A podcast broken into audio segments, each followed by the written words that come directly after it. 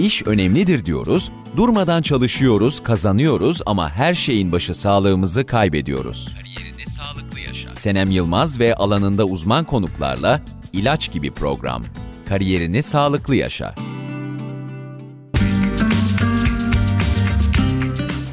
Değerli dinleyicilerimiz, kariyer gelişiminde sağlıklı olmanın, sağlığımızı korumanın ve bunun bir yaşam biçimi haline getirilmesinin öneminden yola çıkarak sizler için hazırladığımız programımız Kariyerini Sağlıklı Yaşaya hoş geldiniz. Programımızın bu haftaki konu Ege Üniversitesi Tıp Fakültesi Çocuk Sağlığı ve Hastalıkları Anabilim Dalı öğretim üyesi Profesör Doktor Sema Aydoğdu. Hocamızla bugün aslında çok fazla bilgi sahibi olmadığımız ama büyük bir önem arz eden çölyak hastalığı ve bununla beraber glutensiz yaşamla ilgili konuşacağız. Hocam hoş geldiniz programımıza. Çok teşekkürler Senem. Ee, o kadar enerjiksiniz ki insanın hasta olası ya da hastalığını kabul edesi gelmiyor bir türlü. Siz şu an e, hocamı göremiyorsunuz ama karşımda rengarenk kişiliğiyle, güler yüzüyle ve az önce yaptığımız sohbetle de öğrenmiş olduğumuz farklı ilgi alanlarıyla aslında çok harika bir insan var. Ee, ancak bu harika insanla bugün biraz keyifsiz bir konuda konuşacağız ama bu hastalığı Aslında bile, keyifsiz değil. E, bu ama bu hastalık sonuçta ve bir yaşam boyu devam eden bir Farklı süreç. bir yaşam biçimiyle ilgili Ama bunu daha konuşacağız kendi diyelim. kişiliğiyle birleştirerek nasıl keyifli hale getirebiliriz Evet. hoca bize anlatacak. Sayın hocam çölyak hastalığı nedir? Buradan başlayabilir miyiz acaba? Ee, öncelikle ben e, çölyak e, hekimler tarafından tanınıncaya kadar hastalıktır. Ama hekimler tanı koyduktan sonra artık bu hastalık olmaktan çıkar. Yeni bir yaşam biçimidir. Ee, ve tamamen artık biz bundan sonra çölyak sorunu diyoruz. Ben bunun altını hep çizmek istiyorum. Yani hekimler tanıyıncaya kadar siz hasta olabilirsiniz. Ama diyetinize e, başladıktan sonra biraz problemli, zor bir diyet. Ondan sonra artık siz hasta değilsiniz, çölyaklısınız Çölyaklısınız, diyorum. evet. Öncelikle bu ayrımı yapmak istiyorum. Evet çölyak e, tamamen gıdayla beslenmeyle ilgili bir sağlık sorunu ve dünyada gıda ile ilgili en sık gözüken bir sorun ve genetik bir sorun. Öyle bir sorun ki tüm dünya insanların e, tükettiği buğdayla ciddi e, sorun var, problem var diyeyim. Bunun yanı sıra gluten içerdikleri için buğdayın yanı sıra arpa, çavdar ve bir miktarda yulaf diyoruz ama asıl üç tahıl çok önemli. Bunların kişinin bağırsaklarına zarar vermesiyle ortaya çıkan bir sağlık sorunu diyeyim. Biz bu anlamda şeker hastalığına benzetiyoruz aslında. Evet. Yani gıda ile ilgili insanlardaki en yaygın sorunlardan birisi diye açıklayayım. Çölyak hastalığının belirtileri nedir hocam? Ya, e, çölyak hastalığı e, aslında bağırsakla ilgili bir sorun. Evet. Dolayısıyla herkesin aklına öncelikle bağırsakla ilgili ne gelebilir? Sağlıklı değilse bağırsaklar ishal gelebilir. Ama çölyakta herkes de ishal olacak diyerekten bir sorun yok. Yok. Biz hekimleri uyaracak en önemli sorun işte ishal, karın ağrısı, karın şişliği e, giderek devam ederse bununla ilgili kilo kaybı gibi sorunlar var. Ama bu ne yazık ki küçük çocuklarda gözüküyor. Herkeste her çölyak hastalığı olan da ishal olacak diye bir şart yok. Yok. Eğer ishal varsa bizim işimiz kolaylaşıyor aslında. Tanı koymada daha rahat oluyor? Kesinlikle. Dün ben e, şu anda İzmir'de devam eden 51. Türk Pediatri Kurumu Kongresi'nde de gene çölyeği anlattım. Bana işte bulguları nelerdir onunla ilgili bir konuşma verilmişti ve bir slaytta çölyak hastalığının etkilemediği organ ve sistem yoktur. Çok kesin dedim. ve net. Kesin. Sonra başkana döndüm oturum başkanına dedim ki valla benim konuşmam burada bitti. Devam etmemi ister misiniz? Yani aklınıza gelen e, saçın telinin ucundan ayak tırnağına kadar tüm sistemleri etkiliyor. Ha açarız bunları ne gibi belirtiler vardır ama bir defa tüm sistemleri etkiliyor. Sadece bağırsaklarla ilgili bir sorun değil. Dolayısıyla da tıpla uğraşan gözcü, kulak burun boğazcı, fizik tedavici, her türlü cerrahlar herkesin bu konuyu bilmesi gerekiyor. Nasıl tanı koyuyorsunuz hocam? Önce bulgularla hekimin aklına gelmesi lazım. Tanı koymak için e, ya böyle bir sorun olabilir. Türkiye'de ve dünyada Türkiye çok ayrı değil. Dünyada da hekimlerin önce bir çölyak diye bir hastalığı akıllarında tutmaları lazım ki çok farklı yakınmalarla gelen kişi de tanıya gidebilelim. Tabii bunun için yakınmaları dinledikten sonra ö, genel bir kan testlerimiz var. Orada özellikle vücudun sindirimle ilgili eksiklikleri var mı yok mu ona bakıyoruz. Arkasından şüphelerimiz artarsa çölyakla ilgili çok özel kan testleri var. Onlara bakıyoruz. Onlarda da anlamlı sonuçlar varsa tanıyı kesinleştirmek adına endoskopi yapıyoruz. Yani bağırsakları görüp Oradan parça alıyoruz ve parçada bağırsakların hasta olduğunu gösteriyorsak diğer bulgularla beraber sentez yapıyoruz. Yani tek başına bir kan testi, tek başına bağırsak bulgusu çölyak hastalığı demek için yeterli değil. Bütün hepsini birleştirip sentez yapmamız gerekiyor. Çölyak hastalığı olan e, kişiler günlerini nasıl geçiriyorlar hocam? Aslında anladığım kadarıyla bir yaşam boyu süren ama çok zor bir süreç bu. Bir günü nasıl geçer çölyak hastasının? Şimdi çölyak tanısı aldığınız andan itibaren evden dışarıya çıkın. Sabah erken saatte etrafta gevrek kokuları, boyozlar değil mi? Bunların hepsinden gerekenler. uzak duruyorsunuz. Veyahut da gittiniz hani böyle bir ekmek filan bir şey alayım unlu mamuller. Türkiye'de oradan hiçbir şey alamazsınız. Henüz şu anda e, Türkiye'de fırınların organize olması bile çok zor. Tamamen ayrı glutensiz ürünler olması lazım. E, bir restorana, lokantaya gittiniz. Düşünün ekmek yiyemezsiniz. Yanınızda kendi özel buğday, arpa, çavdar içermeyen glutensiz ekmeğinizi götürmek zorundasınız. E peki lokantada bir şey yerken e, pilav yiyemezsiniz örneğin. Bizim geleneksel pilavımız nasıldır Senem? Oo. Değil mi? Evet. Şehriyeli yaparız. Şehriyeli pilav yiyemezler. Düz beyaz pilav olması lazım. Pirinç pilavı. Bulgur pilavı yiyemezsiniz. E, canım şurada hadi birazcık ben ızgara yiyeyim bari et yiyeyim falan deseniz o ızgarada bizim geleneksel biliyorsun ekmek de evet. kızartabiliriz. Oradan bulaşabilir.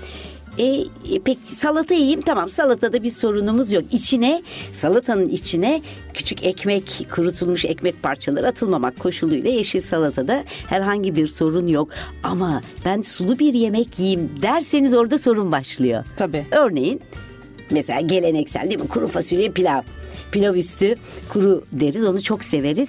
E, e, pilavda şehriye olabilir. Kuru fasulyede de hem lezzet e, hem de biraz kıvam açısından meyane diye bir kültürümüz var. Ne yapıyoruz? Un katıyoruz değil mi? Kavrulmuş un katıyoruz. E, o zaman kuru fasulye de yiyemediniz. Sulu yemek de yiyemediniz. Tamamen bir mutfak alışkanlığının, yeme alışkanlığının baştan aşağı, baştan değişmesi aşağı lazım. Değişmesi. Ya şurada bir yaprak sarması yiyeyim değil mi? Çok geleneksel, en çok tüketmek istediğimiz, hoşlandığımız bir yiyecek. Bazen içine hem lezzet olsun, bazen de ekonomik nedenlerden ne oluyor? Bulgur koyuyoruz. O da gitti elinizde. Yiyecek bir şey kalmıyor. Bu bakımdan hakikaten e, günlük yaşamları çok e, zor. E, Türkiye'de e, çok turistik yerlerde e, yabancı turistler dolayısıyla bazı şefler glutensiz ürün yapmayı biliyorlar. Bunun gerekliliğini anlıyorlar ama e, pek çok yerde 5 yıldızlı otel bile olsa 5 yıldızlı restoran bile olsa glutensiz ürüne ulaşmanız çok zor. Ulaşsanız da hakkı verilmiş mi? Kurallara uygun yapılmış mı? Çok emin olamıyorsunuz. Olamazsınız. Olamazsınız. Az önce bahsetmiştiniz. Çölyak hastalığıyla ortaya çıkan bazı hastalıklar var. Aslında vücudumuzun her yerini etkiliyor. Etkiliyor. Çölyak. Bu etkilerden biraz bahsedebilir miyiz? Böbreği nasıl etkiler? Karaciğeri, evet. kalp damar evet. sistemini. Siz bana sistemleri sorun. Daha kolay olur. Ben onunla ilgili söyleyeyim. Estağfurullah hocam. Mesela böbreklerimize nasıl etki eder çölyak? Ee, böbreklerde çok ciddi nefrit dediğimiz hastalıklara yol açabilir. Bir adı konmamış, nedeni bulunmamış nefrit tablosunda bile bunu düşünmemiz lazım. Peki kar- karaciğeri nasıl etkiler? Karaciğerde e, özel bir hastalık tablosu var. Hepatit dediğimiz tabloyu yapabilir.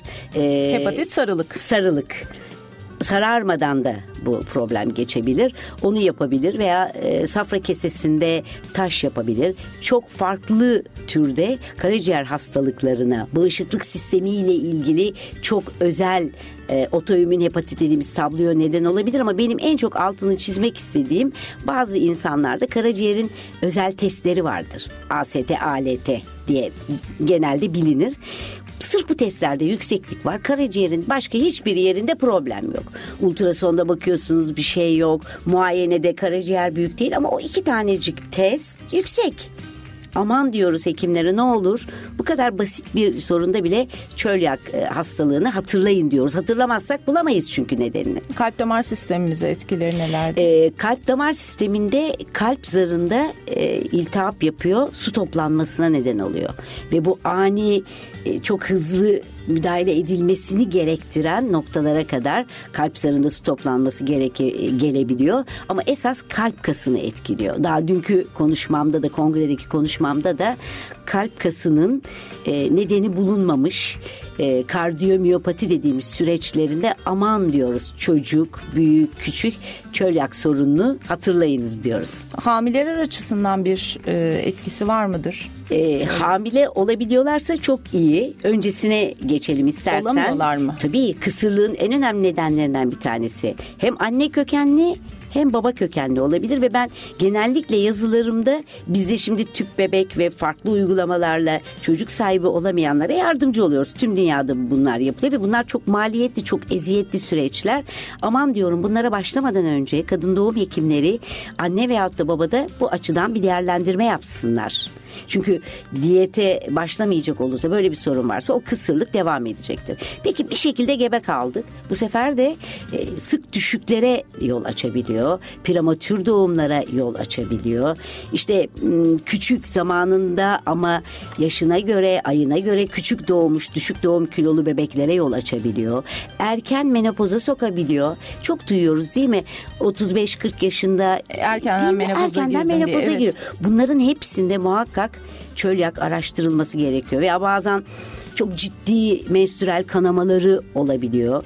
Onlarda işte kadın doğumcuların bildiği farklı bir takım hastalıklar var. Onların arasına bu çölyağında eklenmesi lazım. Ben iki yıldır e, Ege Üniversitesi Hastanesi'nde kadın doğumcuların lütfen beni çağırın kadın doğum konusunda çölyağı anlatayım size diyorum. Çünkü onlarla ilgili maliyetli sorunlarımız var. Ayırıcı tanıya muhakkak onun girmesi gerekiyor. O zaman siz her e, kurulda yer alması gereken bir hocamızsınız benim anladığım kadarıyla. Çünkü farklı bilim dallarında farklı bir hastalık tabii, araştırırken tabii, tabii. mutlaka sizin düşünülmeniz gerekiyor. Burada çölyak var mıdır? Aklınıza ilk bu soru gelmesi lazım. Mesela benim kardeşim e, ortopedinin ana bilim dalı başkanı yani bir ortopedist. Diyorum ki lütfen geleyim sizde e, ortopedide çölyak sorununu anlatayım. Çünkü e, bu çok erken eklem yakınmaları, kireçlenmeler, e, bunların bir türlü çözüme kavuşmaması, arka arkaya gelen ameliyatlar, bu süreçlerde bile ben Ege Üniversitesi'nde kardeşimle konsültan hekim olarak karşı karşıya geldiğimizi anımsıyorum. Aynı hastaya 60 küsür yaşlarında defalarca kalça ameliyatı geçirmiş. Tabii önce fizik tedavide de yatıyor e, Semih'ten ortopedist bakış açısı istenmiş. Demiş ki bunun benimle bir alakası yok. Bizimle alakalı değil. Daha önce ben fizik tedavicilerle bu konuda bir konuşmayı paylaşmıştım. Onlar da benden konsültasyon istediler. Bir baktık sonuçta çölyak çıktı.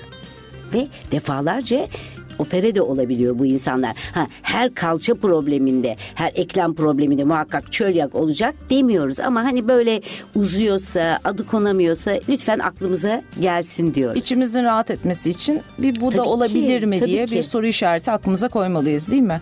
Peki Mesela akciğerlerle ilgili çok ilginç iznine bunu ben söylemek istiyorum. Koah. Şimdi kamu spotlarından dolayı halkımız biliyor. Sigaraya bağımlı, akciğerlerde kronik, geri dönmeyen değişiklikler. Bunu çölyak da yapabiliyor. Oo. Sırf sigara ile ilişkili değil. Koah deyip tamam canım sen zaten sigara içmişsin ona bağlıdır demeyip aslında göğüs hastalıkları uzmanlarının da çölyak açısından bunu değerlendirmesi gerekiyor. Aslında siz bir çocuk hekimisiniz. Evet. Ee, ve bu hastalığın da mutlaka çok erken tanısını koyması gerekiyor. Çocuklarda bu nasıl oluyor peki? Nasıl anlayabiliyoruz bunu? Mesela doğduktan hemen sonra yapılan bir testle çocuğun doğuştan çölyağı olup olmadığı anlaşılabiliyor mu? Yoksa belli bir yaştan sonra mı belirtileri ortaya çıkıyor? Şimdi e, ben bu kadar bununla uğraşınca bir de sıklığı söyleyelim bu arada konunun ciddiyeti Lütfen. açısından. E, söyleyeceğim rakamın çok üstünde daha sık gözüken ve daha az gözüken ülkeler, bölgeler olabilir. Ama tüm dünyanın şu anda kabul ettiği dünyada bu hastalık 100 kişide bir gibi sıklıkta gözüküyor. Bu ne demektir? En azından Türkiye'de buna benzer rakamlar var. Hatta bizde birazcık daha sık 110 kişide bir gibi de olabilir.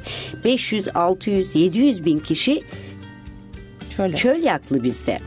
E, diyoruz ki tanı alan sayısı 10-15 bin çok az daha yüzde iki üçünü falan tanıyoruz diyoruz. E, o zaman insanlar diyorlar ki e, bu kadar önemliyse yeni doğan tarama testlerimiz var. Bunu da onun arasına koyalım diyorlar. Koyamayız. Çünkü çölyak tek bir genle ilgili problem değil. Doğuşta e, o kişi çölyak olacak diye bazı özellikler taşısa bile glutenle karşılaşmadan bu problemi e, tarayamayız. Onun için bebeklik çağında anne sütü alırken bu problem ortaya çıkmaz. Ne zamanki ek gıdalara başlanır, işte bisküviydi, ekmek kırıntısıydı değil mi? Glutenli Tahıllı bir şeyler girmeye başlarsa en erken ortaya çıkabilir. İlla ki ileride çölyak olacak olan kişi bebeklikte bulgu verecek diye bir şart yok. Yok. Bir de özelliği burada. Özelliği burada yani 6 aylıkken de başlayabilir. 80 yaşında da başlayabilir. Genetik bir sorun olduğu için herkes de o genetik e, problemin ağırlığına, ciddiyetine göre kiminde bebeklikte başlar, kiminde 10 yaşında, kiminde 30 yaşında, kiminde 40 yaşında hatta 80 yaşına kadar glutenli gıdalar yiyor kişiler. Hiçbir sorun olmuyor ama 80 yaşında pat diye bu hastalık haline dönebiliyor. Özelliği burada. Bazen insanlar diyorlar ki kardeşim 80 yaşında demek ki doktorlar bunu 80 sene atlamışlar. Hayır böyle bir şey yok. Herkes de Vücudun farklı tepki zamanlarda süresi ortaya farklı. Belki de hiç çıkmaz. Ee, çölyak olma ile ilgili genetik özellikleri taşıyor olabilir kişi. Hiç o hastalığı yaşamadan yaşamı sona erebilir de. Fark, çok farklı yönleri olan bir tıbbi sorun. Şimdi düşünüyorum ben bizde ne tür şeyler olmalı ki acaba bende çölyak var mı diye merak etmeyiz. Yani ishal, bağırsak sistemi rahatsızlıkları dışında farklı belirtileri var mıdır? Bizi alarma geçirecek. Ben şöyle söyleyeyim. Türkiye'de en önemli iki semptom var. iki belirti var. Birincisi e, bizde de çok yaygın demir eksikliği ile ilgili kansızlık durumu. Çok yaygın. Yani çünkü çok tahılla besleniyoruz. Yumurtaya ulaşmamız, eğer kırmızı ete ulaşmamız çok zor. E, bunlara ulaşamazsak ekonomik nedenlerden baklagil tüketelim. Onlar da önemli bir protein kaynağıdır gibi bilgimiz yok. Dolayısıyla e, demirden zengin gıdaları az tükettiğimiz zaman ekonomik sorunlarımız varsa, bilgi eksikliğimiz varsa çok rahat demir eksikliği ortaya çıkıyor. E, en çok gözüken de bu. Anneler çok doğum yaparlarsa, çok şiddetli adet kanamaları varsa o da demir eksikliğine yol açabilir. Bunların hepsi çölyaklı mı? Hayır. Siz bu kişilerin problemlerine demir tedavisi veriyorsunuz. Düzelmiyor. Israr ediyorsunuz düzelmiyor. Orada çölyağı araştırmamız lazım. O zaman dikkat etmemiz gerekiyor. Demir yaptığımız kan tahlillerinde önemli bir kansızlığınız bununla ilgili bir sorununuz varsa Türkiye'de en yaygın neden bu. Bir de bazen hekim veriyor demiri. Bakıyor ki aa düzeldi aman ne güzel diyor tamam. Bir şey yok. Ama ilacı kestiğiniz an kısa süre sonra tekrar kansızlık başlıyor. Gene veriyorsunuz kansızlık düzeliyor. Kesiyorsunuz gene baş. İşte bu durumlarda çölyağı anımsamamız lazım. En önemlisi bu. nasıl Türkiye'de. tedavi ediliyor peki çölyak? Diyet. Sadece diyet. Sadece diyet. İlaç tedavisi yok. Hiç özel bir şeysi yok. Bu bakımdan tıbbın çok önemli bir hastalığı. Yani sırasında bizler hekimler tanımazsak kişi ölebilir bile. Çünkü 20 sene 30 sene tanı alamayan insanlar var aramızda. Bunlar hep böyle hasta, mızmız, huysuz, ikide bir izin alan, e, kırılgan, alıngan, psikolojik açıdan böyle dolaşıyorlar. başka problemleri de bunlara eşlik ediyor ve e, bir şekilde bunlar tanı alamazlarsa organizma giderek yıpranıyor, hırpalanıyor, ölümcül noktaya geliyor. Belki de kaybediyoruz bile. Yani bu kadar ciddi bir sağlık sorunu ama tek tedavi yöntemi var diyet.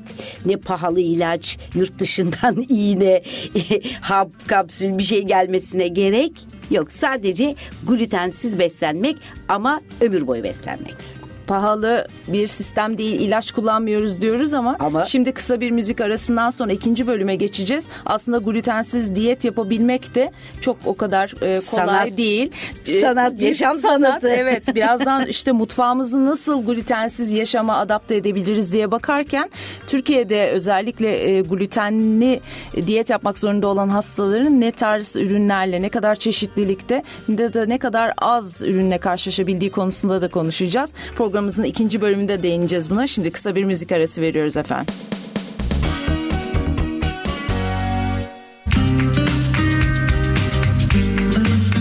Değerli dinleyicilerimiz programımızın ikinci bölümüyle karşınızdayız. İlk bölümümüzde Sema hocamıza çölyak hastalığından bahsetmiştik. Şimdi çölyaklıların uyması gereken hatta bir yaşam boyu evet. yapması gereken ilaçsız en güzel tedavi yöntemi olan glutensiz diyetle başlayacağız. Hocam bu glutensiz diyet ne demektir? Glutensiz diyet e, yediği içtiği e, hiçbir gıdada buğday, arpa ve çavdarın bulunmaması, bunlardan yapılmaması ve hatta bir şekilde bulaşmaması. Bu çölyaklar için çok önemli.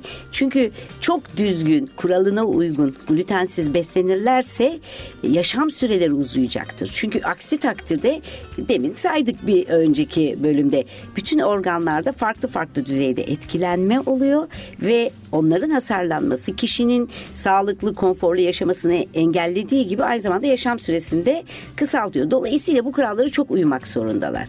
Ama e, e, çok e, piyasada speküle edilen durumlar var. Bazı kişiler çölyak değil. Ona benzer bulguları var. Duyarlılık şeklinde onlar da glutene duyarlılık şeklinde gidiyor. Onlar birazcık daha diyette esnek olabiliyorlar. Bu durumları birbirleriyle karıştırmamak lazım. Çölyak dediğimiz zaman kişinin bağırsakları glutenden dolayı hastadır. Çok sıkı diyet yapması gerekir ve bunu yaptığı zaman tüm bağırsak bulguları, diğer organlarla ilgili tüm bulgular düzelir. Bu kadar nettir. Hatta biz bazı çocuklar askere gidiyorlar erkekler, erkek çocuklarımız bunları diyoruz ki askere almayın. E peki diyorlar biz bunun çölyak olduğuna ikna olmamız için endoskopi yapmamız lazım. Kan tahlilleri yapmamız lazım. Evet buyurun yapın. Yapıyorlar diyorlar ki her şey normal. Bunun asker olmasına bir engel yok.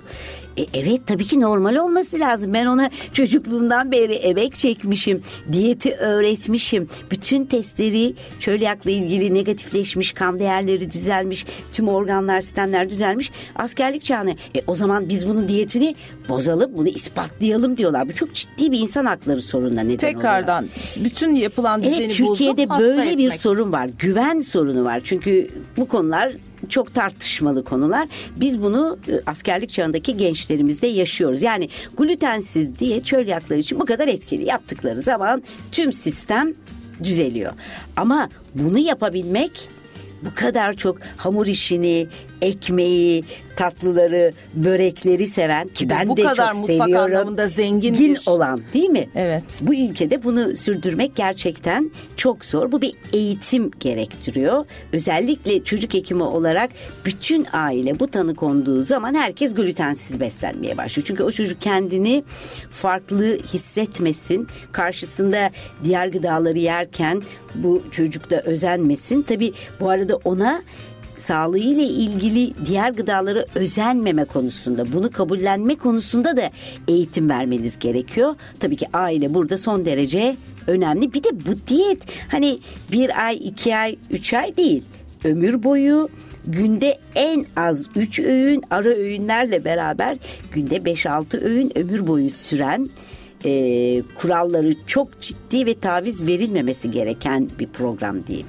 Diyabetle yaşam konusunda çok fazla bilinçlendirme çalışması yapılıyor. Evet. Kamu spotlarını görüyoruz. Hatta okullarda bile çocuklara bu konuda eğitimler veriliyor ki az önce bahsettiğiniz gibi çocuk kendisini diğerlerinden farklı hissetmesin diye. Yaşam kalitesini normal şekilde sürdürebilsin diye. Çölyakla ilgili de bu tarz bilinçlendirme kampanyaları, çalışmaları var mıdır? Yapılmakta mıdır? Şimdi çok çölyakla ilgili e, çok fazla sayıda dernekler var. Önce oradan başlayayım. E, 2001'de Türkiye'de ilk çölyakla ilgili dernek Ege Üniversitesi Tıp Fakültesi'nde e, o zaman ben doçenttim. Benim odamda kuruldu. Ben bu yüzden Ege Üniversitesi'ne bu anlamda ev sahipliği yaptı. Yer mekan olarak. Ben de iyi bir fanatik Ege Üniversiteliyim. Bunu büyük bir keyifle ve mutlulukla gururla söylüyorum. İlk dernek Ege Üniversitesi Tıp Fakültesi'nde Ege Çölyak'ta Yaşam Derneği olarak kuruldu. Ama şimdi 2015'e geldiğimiz zaman 14 yılda bu rakamdan çok daha fazla 20'ye yakın farklı kentlerde örgütlenmeler var. Ve bunlar o bulundukları çevreyi hem örgütlüyorlar hem organizasyonlar yapıyorlar. Ve bu arada geçen yıl ve bu yıl e, bir yürüme bir de bisikletle ülkenin belli rotaları üzerinde giden çok e, önemli bir gönüllümüz var çölyaklı olmamasına karşın. O gezdiği, dolaştığı, uğradığı her ilde, ilçede tabii ki o bölgelerin dernekleriyle beraber e, bu şekilde bir bilgilendirme projesi var. Şu anda başlamış durumda Türkiye'de Ankara'dan başlayıp İstanbul'da sona erecek. Antalya üzerinden İzmir'den de gidilecek bir bisiklet turu şeklinde. Bu tür organizasyonlarımız var ama en büyük eksiğimiz kamu spotu. E, Ege Üniversitesi televizyonu olarak biliyorsunuz ben orada evet, çocuklarla ilgili haftada bir gün salı günleri program yapıyorum.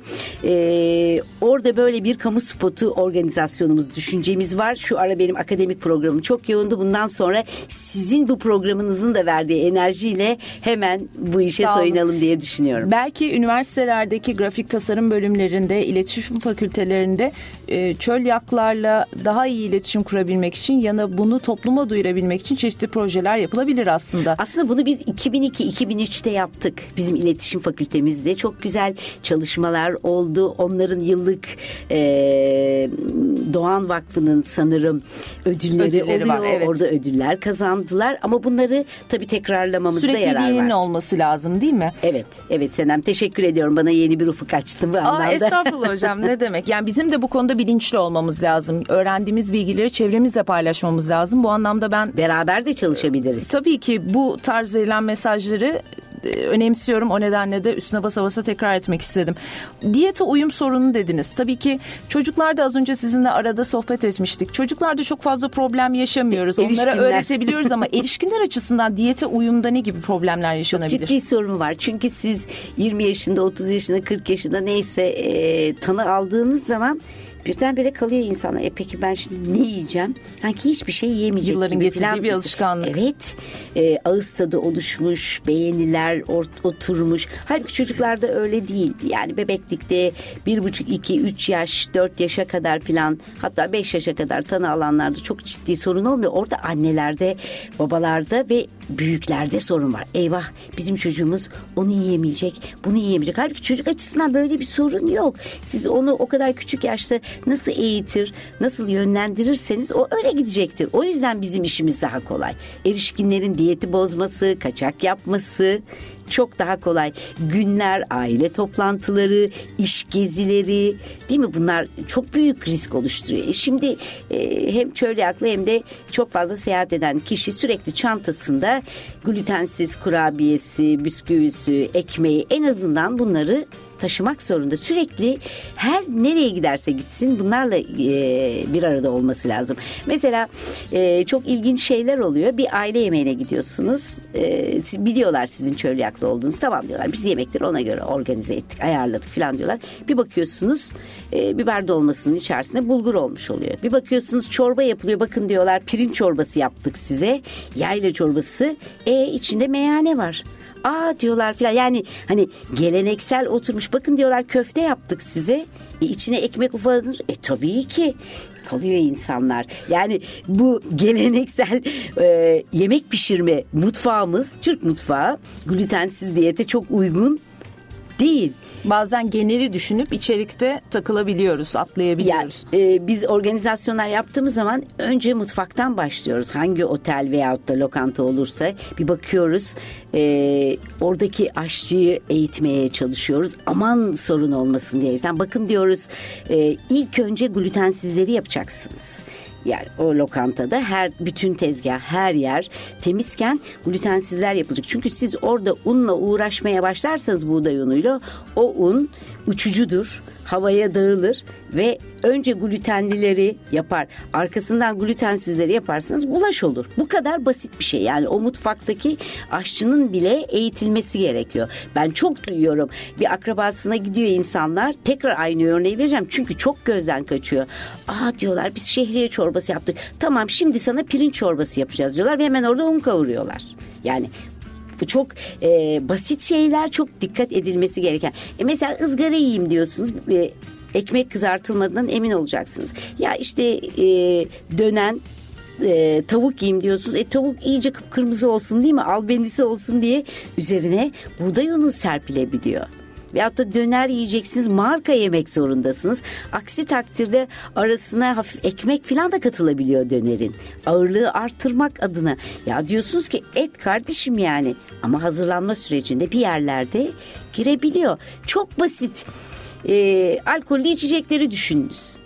Onların ne işi var değil mi? Bir şarap düşününüz değil mi? Hadi bira tamam.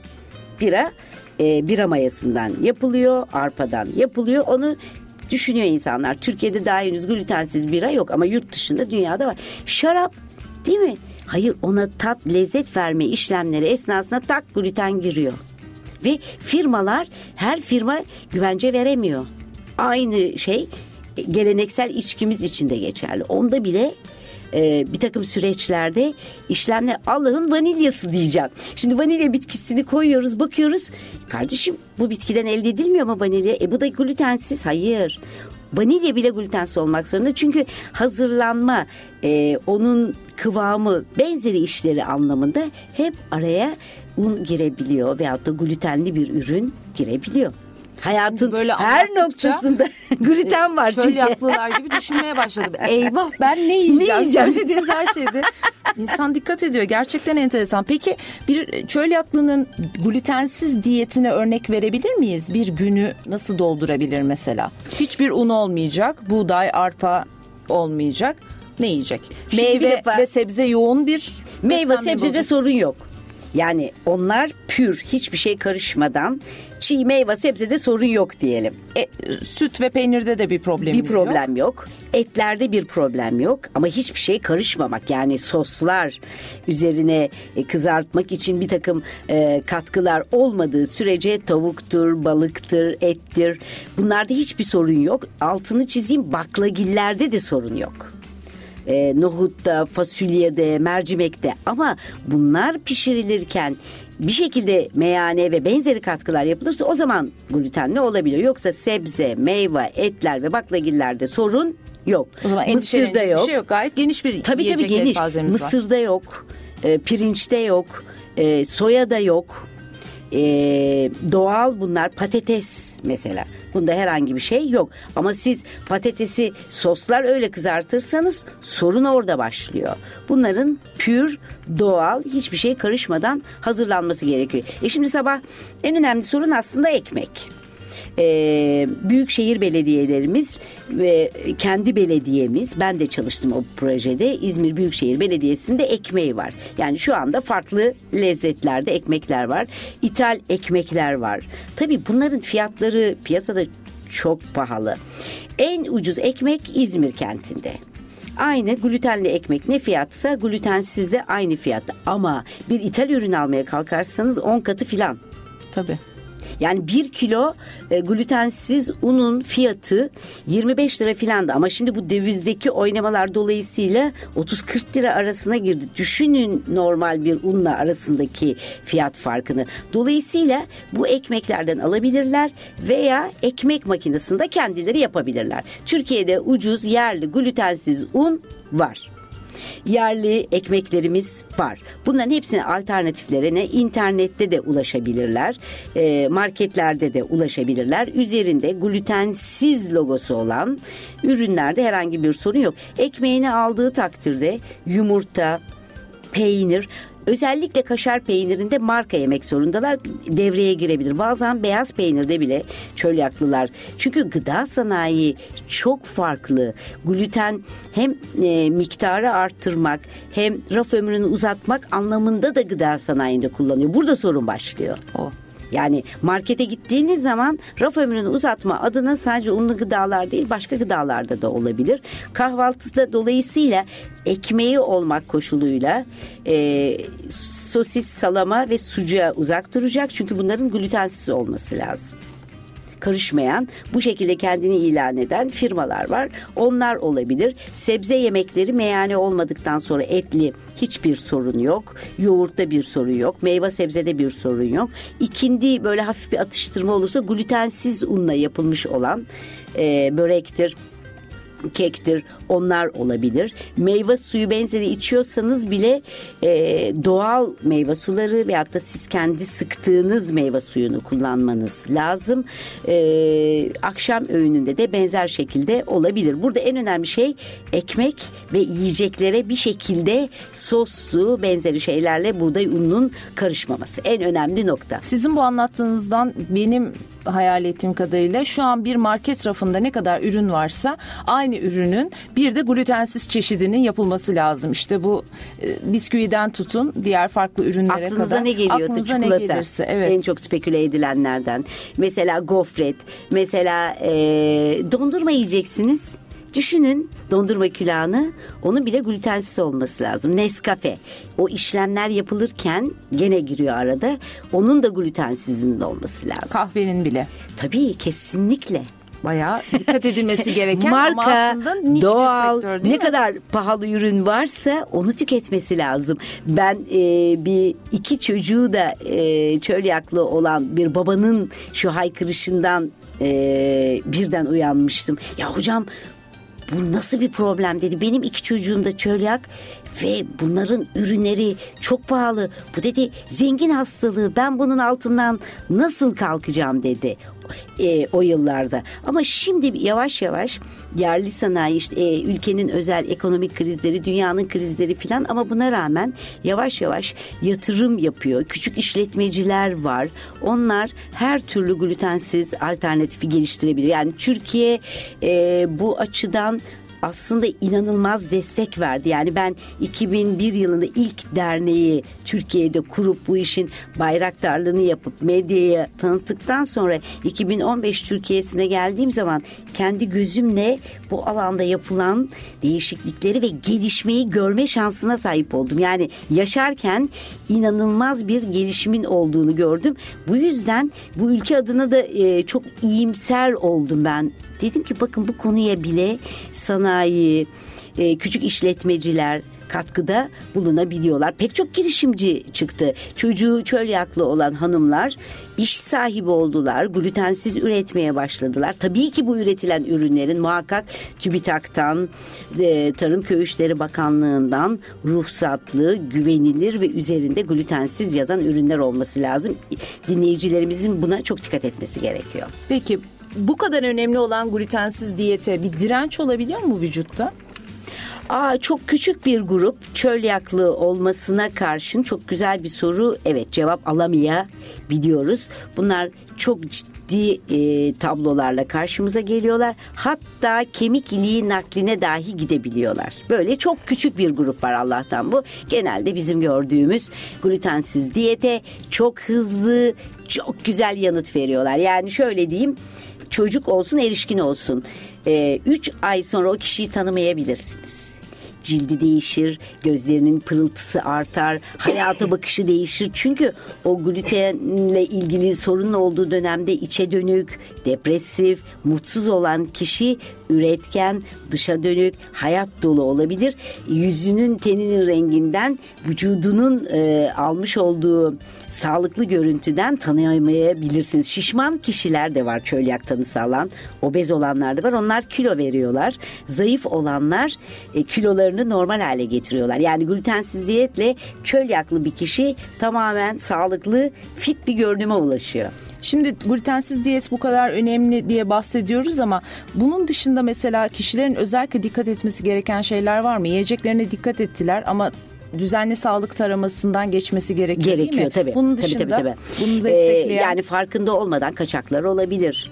Ee, aileler yaparken konuştuğumuz gibi ev içinde bile olsa e, bazen alışkanlıklarla hatalar olabilir. Onun için bunları biz belli aralıklarla kontrol ediyoruz. Özellikle çocukları büyüme ve gelişme çok önemli olduğu için e, ilk aylarda aylık, sonra 3 aylık, sonra 6 aylık ve sonra yılda bir kere şeklinde o diyete alıştıktan sonra eğitimi tamamlandıktan sonra arayı açabiliyoruz. Yılda bir kere en azından bulaş var mı yok mu çölyakla ilgili özel serolojik testlerin yapılması anlamında bir de çocukların büyüme ve gelişmesi tatminkar mı doğru mu gidiyor bunların değerlendirmesi açısından kontrol edilmesi lazım. Bir de ağızdan giren her şeye dikkat etmeleri gerekiyor. Özellikle haplar, tabletler bu çok önemli. özellikle bunu vurgulamak için size sormuştum soruyu. İlaç, düzenli ilaç kullananlar olabilir çölyak hastalarında. Tabii ki. Onlar nelere dikkat Tabii ki. etmelidir? Yani bir- en azından e, bir basit enfeksiyon esnasında antibiyotik alırken bile ben, benim hep söylediğim lütfen firmaların e, danışma e, telefonlarını arayınız. Size bir garanti vermekten sonra kullanmayınız. Hap ve tablet sanayinde az kullanılmış olmasına rağmen risk var. Şuruplar en güvenilir, iğneler en güvenilir. Bu yüzden biz çölyakları ciddi problemlerinde iğne şeklindeki ilaçları kullanıyoruz. Vitaminleri özel her türlü vitamini yazamazsınız. Üzerinde glutensiz yazan vitaminleri kullanmaları gerekiyor. Ee, bazı kişiler e, ve özellikle çocuklar mesela diş macunlarını yutabiliyorlar. Değil mi? Ağızdan gelen her şeye dikkat etmemiz gerektiğine göre glutensiz diş macunu olması lazım. Bazı e, firmaların üzerinde bu uyarı var. Bazıları da güvence veriyorlar. E, dudaklarını çok emen ve ruj kullanan hanımların en azından buna dikkat etmeleri gerekiyor. Ama duş jeliydi, şuydu, buydu bunlar e, biraz abartılı bir sektör de var. Onu da belirteyim. Ağızdan e, giren şeylere dikkat edelim. Ama yani güneş yağımız da e, yok efendim şampuanımız da bunları yutmuyorsanız, yemiyorsanız bunlar glutenli olabilir diyeyim. Şimdi sizin bu kadar uyarınızdan sonra benim aklıma şöyle bir şey geldi. Kişi farkında olmadan kaçak yaptıysa glutensiz diyetine rağmen bir kaçağa maruz kaldı ya da farkında olmadan yedi. Nasıl bir tepki ya da semptom ortaya çıkıyor ki siz özellikle üzerine basa basa vurguluyorsunuz. Aman dikkat, aman, Aman dikkat. dikkat çölyakları için. Şimdi e, kişiler farkında olmadan e, glutenli gıda almışlarsa hemen anında bir bulgu çıkması gerekmiyor. Bazen hiçbir bulgu da çıkmayabiliyor. Farkında da olmuyorlar veya çok hafif yakınmalar oluyor. Bunları birleştirmiyorlar o kaçaklarla. Onun için biraz önce söylediğimiz gibi belli aralıklarla bunların testlerinin yapılması gerekiyor. Ee, tabii bu çok zor bir diyet. Ben çok kısa süre içerisinde çölyaklılar için farklı diyet dışı alternatifler şu anda dünya çalışıyor. 2008 ekonomik krizinden dolayı biraz yavaşlamıştı ama tekrar bunlar başlayacak. Hiç olmazsa bu kaçaklara göz yumulabilecek bir seviyeye gelmesi önümüzdeki 5 yıllık süreçte gündemde diye düşünüyorum. Hiç olmazsa çölyaklar her an gluten gluten gluten gluten gluten bunu düşünmeden tamam gene glutensiz beslenecekler. Ama, bunu günlük rutin içerisinde normal bir olaymış gibi. yani bir seyahate gittikleri zaman bundan huzursuz oluyor. Eyvah ben ekmeğimi unuttum. Eyvah ben krekerimi unuttum. Ben şimdi ne yapacağım?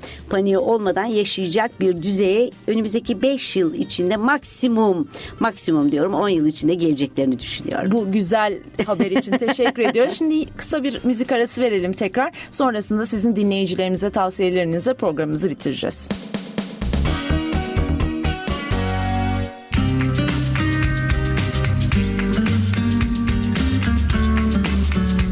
Değerli dinleyicilerimiz çölyak hastalığı ve glutensiz diyetle ilgili sohbetimize devam ediyoruz. Hocam bir şey sormak istiyorum. Yıllarca hiç tepki vermeyebiliyor dediniz. Kişi çölyaklı olduğunu anlayamayabiliyor. Tabii 20 ne, sene 30 sene sonra çıkıyor. Ne oluyor da yoldan çıkıyor? bir şeyler oluyor bir anda ama ne oluyor? Ee, şimdi girerken söyledik genetik bir hastalık. Doğuştan e, buna yatkınlıkla doğuyor insanlar. Ama hani yatkınlık genlerini çok ikiye filan indirdik ama o kadar çok etkileyen gen var ki dün dün e, bu kongrede de konuştuk. Hani bir çalışma yapabilir miyiz diyerekten genetikçilerin ben bu kadar aciz kaldıkları bir konu görmedim hiç hayatımda. Çünkü o kadar çok gene etkiliyor ki. Şimdi tamam kişi buna yatkınlıkla doğuyor. Belli bir doku grubundan olmak gerekiyor. En önemli risk bu. Arkasından glutenle karşılaşması gerekiyor. Yıllarca karşılaşıyor. Bir şey olmuyor. Bir gün bir şey, e, birden pat diye çıkıyor. Saptayabildiğimiz kadar pek çok hastalıkta bu böyle gebelik, işte trafik kazası, ameliyat geçirme yani vücudun genel sistemini bozan, çok ciddi strese yol açan süreçler bunu tetikliyor diyoruz. Ama bebeklerde ne oluyor? Bebeklerde de mesela bir viral ishal oluyor çocuk. Bir enfeksiyon geçiriyor. Bunlar genelde hani böyle e, genetik yatkınlığı vardı ama hiçbir şikayet de yoktu. Pat diye birdenbire o genetik yatkınlığı hastalığa dönüştürebiliyor. Tam da çözebilmiş durumda değil. Ne zaman bunları. nerede kendini göstereceği ortaya çıkacağı belli, belli olmayabilir evet. Az önce programımızın ilk bölümünde bahsetmiştik çölyak hastalığı ile ilgili diğer organlara etkisi nasıldır diye. Şimdi isterseniz orada yarım kalan diğer Pek hastalıklara sistem. ve sisteme devam edelim istiyorum. Çünkü az önce aramızda sizinle konuştuk. Kitabınızda da bununla ilgili görseller var. Ege Üniversitesi halk kitapları içerisinde glutensiz yaşam ve çölyak hastalığı ile ilgili. Çok güzel bir kitap. Onu özellikle rektörümüzün de e, e, e, direktifleri doğrultusunda e, ilkokul mezunu birinin de anlayabileceği şekilde yazdı. Son derece faydalı. Dolayısıyla buradan dil açısından bir... evet hiç kimse korkuya kapılmasın. E, okuma yazma bilen herkesin anlayabileceği tarzda yazılmış olan son derece renkli, okuması kolay kitaplar şeklinde. Orada da bu çölyan yansımış olduğu hastalıklara baktığımız zaman ciddi problemler olduğunu gördük. Obeziteyi etkilediğini evet. gördük. Sinir sistemi üzerinde özellikle beynimiz üzerinde çeşitli etkileri olduğunu gördük. Bunun dışında dikkat eksikliği ile ilgili problemler olduğunu evet, evet, gördük. Çok moda Otizmle ilgili evet. çeşitli sonuçlarının olduğunu gördük. Eklem ağrıları olduğunu gördük. Bunları toparlayarak kısa kısa bize aktarabilir misiniz? Ne gibi etkileri Ciddeki var çöl yağı? bulgular e, bir çöl yağı özgü bir acayip hani sulanan, kaşınan, e, bir farklı tablo var. Şimdi yeni terminolojide onu biraz e, çölyak hastalığının içinde değildi. O başlı başına ciddi bir hastalık halinde değerlendirmeye başladık. Ama buna rağmen e, benim bu tür hastalarım var. Ege Üniversitesi'nin dermatologları da bu konuda son derece dikkatliler. E, dirseklerinde, dizlerinde kaşıntılı, geçmeyen, pürtüklü lezyonlar illaki sedef hastalığı gibi değil de sedef hastalığıyla da birlikte olabiliyor çölyak. Bu tip adı konmamış, bu tür adı konmamış problemlerde araştırıp bize gönder gönderdikleri e, çocuklar var. E, kas ağrıları, eklem ağrıları adlandırmamış e, devamlı oluyor, geçiyor. Bunlar da bizim muhakkak bakmamız lazım. Erişkinlerin çok ciddi sorunu irritable, bağırsak hastalığı, bir ishal, bir kabız karın şişliği falan. E, bunlarda çölyak var mı yok mu diye bakmamız lazım. Çünkü dörtte biri, beşte biri bunların literatür böyle. Batılıların verileri böyle çölyaklı olabilir. Çölyak kabızlıkla gelebilir. Ben dünkü konuşmamda bir slaytım şöyleydi. Çölyak sadece zayıflamış iselli çocukların değil, obez, şişman, kabız çocukların da sorunudur şeklinde vermiştim. Kabızlık da olabilir. Herkesin e, e, belirtileri farklı olabilir. Özellikle 5 yaştan sonra ishalin görülmeyeceğini ilk bölümde de söylemiştim. E, sinir sisteminde çok ciddi şeyler yapıyor. Mesela şizofrenin altında bile araştırmaya başlıyoruz periferik sinir uçlarıyla yani sinir en uçtaki sinirlerimizle ilgili problemler bunu hekimler de fark etmiyor. E, kişi de ne olduğunu anlayamıyor. Böyle bir beceriksizlik bir ellerde sadece bununla ilgili bir takım özel tetkikler yapınca ortaya çıkan problemler var. Bunlar kalıcı da olabiliyor geç tanı alırsa. Örneğin İngiliz kraliyet ailesinden Kent Düşeş, e, Düşesi. Düşesi pardon. Kent Düşesi Catherine e, var. O çok e, çölyakla ilgilenen kişilerin bildiği bir kişidir. Çünkü bu kadıncağız kraliyet ailesinde dünyanın en önemli ailelerinden birisinde yıllarca tanı alamıyor. Neden? Periferik e, sinirler dediğimiz sinir uçlarındaki değişikliklerle giden bir çölyak. İshal yok filan çok zor tanı alabiliyor. Dolayısıyla sinir sistemi de bu açıdan etkilenebiliyor. Yok yok şöyle. Otizmde de otizme de etkisi var dediniz. Otizmde evet kazein e, sütsüz kazeinsiz diyetin yanı sıra bazı çocuklarda glutensiz diyet de etkili olabiliyor. Çünkü gluten aynı zamanda beyin metabolizmasında da yer alabiliyor. Ama e, her otistik çocuk da glutensiz beslenecektir. Her otistik çocuk e, şey olabilir, çölyak olabilir diye bir şart yok. Ama ben gene de otistik çocuklarda sıkı gluten glutensiz diyetin denenmesinden yanayım. Şansı varsa onu kullansam ama bunların hepsi çölyaklıdır anlamına gelmiyor. Ama bizim çocuk hekimleri olarak her koşulda araştırmamız gereken bir başlık var. Boy kısalığı. Eğer çocuk yaşıtlarına göre kısa boylu kalıyor. Aile diyor ki iki yıldır aynı pantolonu giyiyor. Bir kısalmadı, küçülmedi. Biz boy kısalığı ile bir çocuk kapıdan içeri girdiği an onda çölyak bakıyoruz. Down sendromu dediğimiz çocuklar kapıdan içeri girdiği an çölyak araştırıyoruz. Tip 1 yani çocukluk çağına özgü şeker hastalığı dendiği an çölyak bakıyoruz. Bunlar asla atlanmaması gereken tüm çocuk hekimlerinin muhakkak araştırması gereken durumlar. Diğer hastalıklarda hani geçmedi, uzadı, adı konmadı filan o zaman düşünün diyoruz ama biraz önce sıraladığım başlıklarda kapıdan içeri girdiği anda çölyağı araştırmamız gerekiyor. Son olarak dinleyicilerimize bir tavsiyeniz var mıdır? Çölyakla yaşam ve glutensiz yaşamla ilgili. Öncelikle e, bu fırsat için e, sizin üzerinizden daha farklı kitlelere ulaşma şansım olduğu için size teşekkür ederek e, sözlerimi e, izleyicilerimize ve çölyaklara yönlendirmek istiyorum. Çok teşekkürler. Biz teşekkür ediyoruz efendim. Evet e, çölyak evet önemli bir sağlık sorunu ama hekimler tanıdıktan sonra hiç abartılmayacak. Eyvah ben nasıl yaşayacağım, ne yemek, ne yiyeceğim e, sorularının akla gelmemesi gereken tamamen farklı bir yaşam biçimi. Daha sağlıklı bir yaşam biçimi de olabilir. Sağınızda solunuzda e, böyle hazır, çok katkılı, farklı teknolojilerle üretilmiş gıdalardan uzak durduğunuz için daha sağlıklı bir sürece de e, kavuşabilirsiniz. Dolayısıyla çölyak e, önemli bir sağlık sorunu olmakla beraber sağlıklı yaşama kavuşmak, e, normal insanlar gibi yaşam süresine sahip olmak adına tanı konması gereken çok önemli bir tıbbi sorun. Ama diyete şu anki 2015 dünyasında sıkı sıkıya uyulması gerekiyor. Ama önümüzdeki yıllarda çok farklı tedavi olanakları çıkacak. Özellikle çölyaklı erişkinlerimiz, çocukları çölyaklı anne babalar veyahut da anneanneler, babaanneler, dedeler lütfen bunu bir üzüntü konusu haline getirmesinler. Onların da yiyecek bütün alternatifleri ülkemizde var.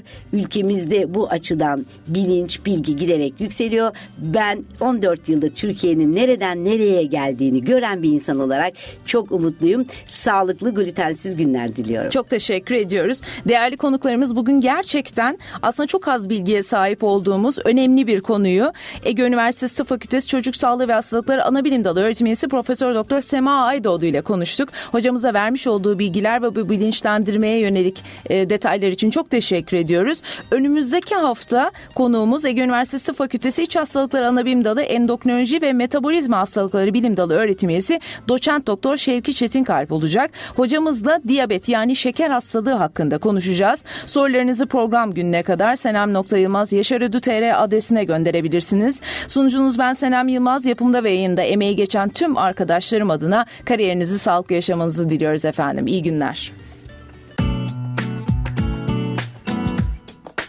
İş önemlidir diyoruz, durmadan çalışıyoruz, kazanıyoruz ama her şeyin başı sağlığımızı kaybediyoruz. Kariyerinde sağlıklı yaşa. Senem Yılmaz ve alanında uzman konuklarla ilaç gibi program.